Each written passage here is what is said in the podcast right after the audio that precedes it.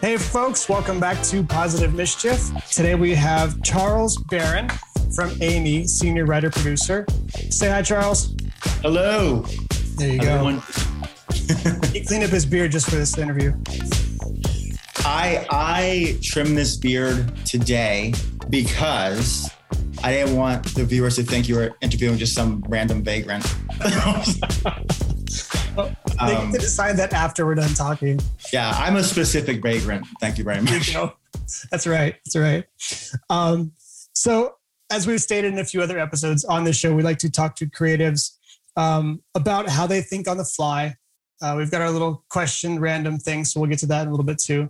But uh, this is really about a creative mojo. See how these folks think, how they process quickly um, and creatively. So uh, we've got Charles here. We'll let Charles tell us a little bit um, about his day job in the form of how would you explain your job to a child? You have kids. I have a kid. So someone who's six, seven, eight years old, how would you explain your job to them? Wow. It's funny because my I don't even think my wife knows what I do, and we work at the same company. Um, so I, I, you know, it's so funny. I, I talk to so many people about what I do for a living, and I've been doing this for a decade and a half. And you just kind of end up always going towards the words that they know, like, oh, you know, commercials, because you use the word promo, and they're like, oh, aren't those just automatically made by just pressing the promo promo button? The promo button, the easy button. The easy button. Um, I I would tell my kids, and I had I've told them before, like, do you know that Bubble Guppy show you love, or do you know that you know uh, Dora the Explorer show? Well, we make those things that make you want to watch that show and little nuggets, thirty second nuggets. I think that's the way I would subscribe, and I probably tell that to adults as well because yeah, right. unless you're working in marketing and then specifically on air marketing, no one knows what you do. No What's funny because everybody sees it. Everybody sees. Everyone sees it every day, like multiple times within an hour of watching TV, and they're like, Pro, "Wait, promo marketing? Yeah, and yeah, it doesn't. That's not a button. You just don't like hit it and it goes." So yeah, I wish, I wish I could use that button a couple times. Could have done that a couple of times just today. Thank you very much. Just yep. today, yeah. Um, so we've got this idea, uh, positive mischief, the name of the show, and Hugo. We like to make that part of how we do things. We want to be mischievous. We want to be fun and playful. We want to come at it from a, a certain positive attitude, giving something back to the people that work for us, the people that work with us, that they can um, sink their teeth into in a positive manner. Not this, you know, not crazy mischief, you know, not mean mischief. So with that as the the backbone of this, um, what does that look like for you to be mischievous, and then what does that look like to be sort of positively mischievous in work? Yeah, um, I would say, and you and I have talked a bunch of times, even in meetings that happen every day, you know, try to keep it light, keep it fun. Um, you know, I love joking around with my my coworkers and and my managers and everything like that. So keeping that positivity and playfulness with the people you work for and work with is i think a huge part of you know that creative culture and that teamwork that you have to do every day um, and to expand on that like i grew up reading tons of comic books that's kind of like how i got into the whole storytelling world uh, learned to read with comic books my dad was a huge comic book collector and that extended into animation. I just loved watching cartoons and stand up comedy. So I just, from a young age, I think I've just instilled that playfulness in me. And mm-hmm. for better or worse, I still have that. um, learning to use those traits over Zoom and Microsoft Teams, and you know, because you're not in person as much anymore. Yeah. You know, like the timing's different, and you know, you're reading people differently and mm-hmm. and it's mm-hmm. just um, i think it's just such a, a huge component of what we do do you think not being in person has hurt the creative process um, i think a little bit i think a little bit um, you know i can speak for my team and and you know our network that we've pretty much moved to a fully out of house a fully like remote work environment Mm-hmm. And I think in the beginning, it's, it's it was a challenge because you, are not in that room with your team of writers. You know, I mean, I would love to think that I can do everything myself, and oh my god, all these ideas just came out of my head, and it's just it's just all me. I can just work in a, I can be siloed and just, but no, that's, that's definitely not the case. You, you need to bounce ideas off and it's just different over email and over, yeah. and over Zoom. So I love being that, having that in-person energy goes a very long way. Um, I think we definitely kind of found a very good meeting place in between that.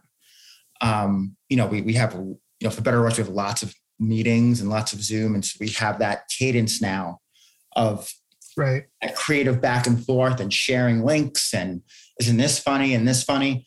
Um, I'm looking to do this. What do you think of this? So it's adaptation as we've all adapted in the last two years. Yeah.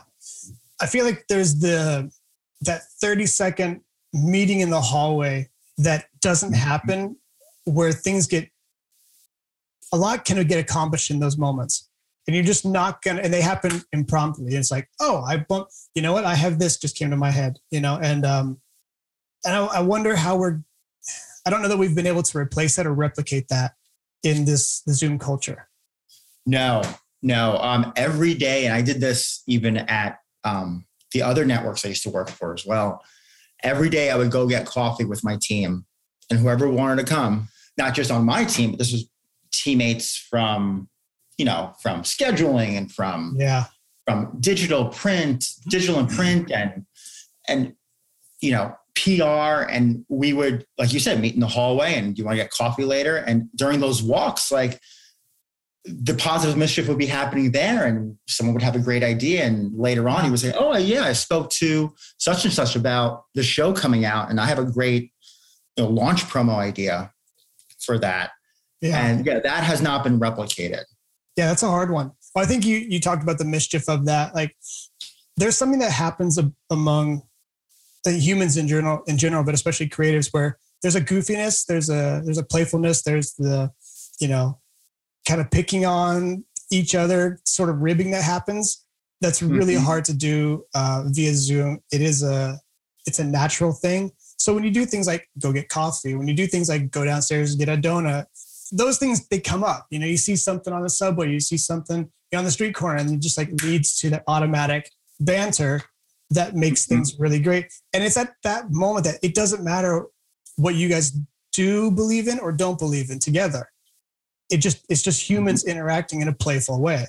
Um, mm-hmm. I think that we that's a hard one. I think you said it like we've had a hard time replicating that. So yeah, and that's and that's something that starts at a young age too. Like you have a kid and I have two kids and you know, I have an 8-year-old and a 12-year-old and I I I see that positive mischief that happens with them. Mm-hmm. I, I'm watching that dynamic between my son and his friends and ribbing each other and you know, a few years ago one would probably end up crying, but now it's now it's like you're, you're kind of building that shell of kind of sarcasm and mm-hmm. giving it back and forth and and building on that. And that's how a lot of deep friendships are made.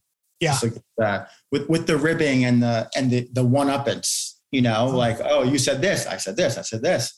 And I think it's it's so important to start that at a young age as well. And it carries on into if you end up being creative, it it, it really helps you. Yeah. Um speaking speaking of uh the sarcasm and, and, joking and stuff, that's a perfect little segue into our uh our jester here. so I ask I ask everybody that comes on if they've been to New Orleans, and if they have, if they know what this is. Um, so have you and do you? You know, I've been to New Orleans once for work uh, a, bunch of years ago. Um, I do not know what that is. So this, uh, this holds a beverage, and it's um, in New Orleans fashion. It is uh, has one goal, so we'll leave it at that. Uh, but it's our perfect little icon for random questions for our guests. So in here, we've got a bunch of different questions. I know what they are because I helped to write them, um, but I don't know what I'm pulling out. So we're going to start here with one of these for you. All right. See what we say. Um, who's an artist in a completely different field who totally blows your mind? Wow. There, there's there's a lot. There's a lot. Um, Freddie Mercury was one of my favorite, mm-hmm. is one of my favorite singers. And I think it's Freddie Mercury, David Bowie, and Chris Cornell. Uh, may they all rest in peace. They were a huge influence on me.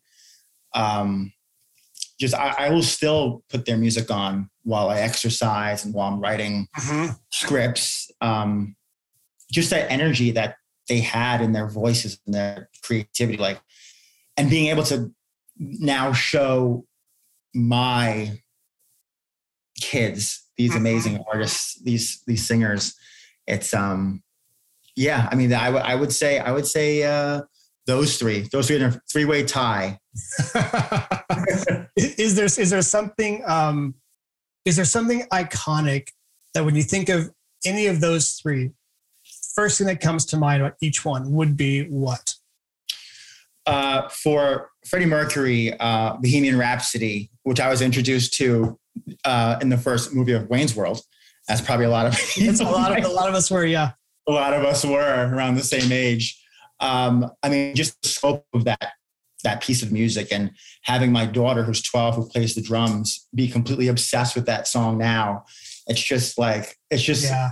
it's just amazing it's just amazing and then david bowie I would say, um, maybe not a lot of people would say this, but the movie he starred in, Labyrinth, with mm-hmm. all those like, again, a movie that we watch now that I watched when I was their age. It's yeah. just uh, it like being able to tie in the different generations in in love with this creative, and that that movie was like him and his most David Bowieist with the giant cod piece and the hair and. Uh, and then there's there's Muppets in it. It's like there's evil Muppets. It's yeah, it's, it's uh, crazy. It is crazy. And then Chris Cornell. Now I think, I mean, you know, we grew up with Soundgarden, but mm-hmm.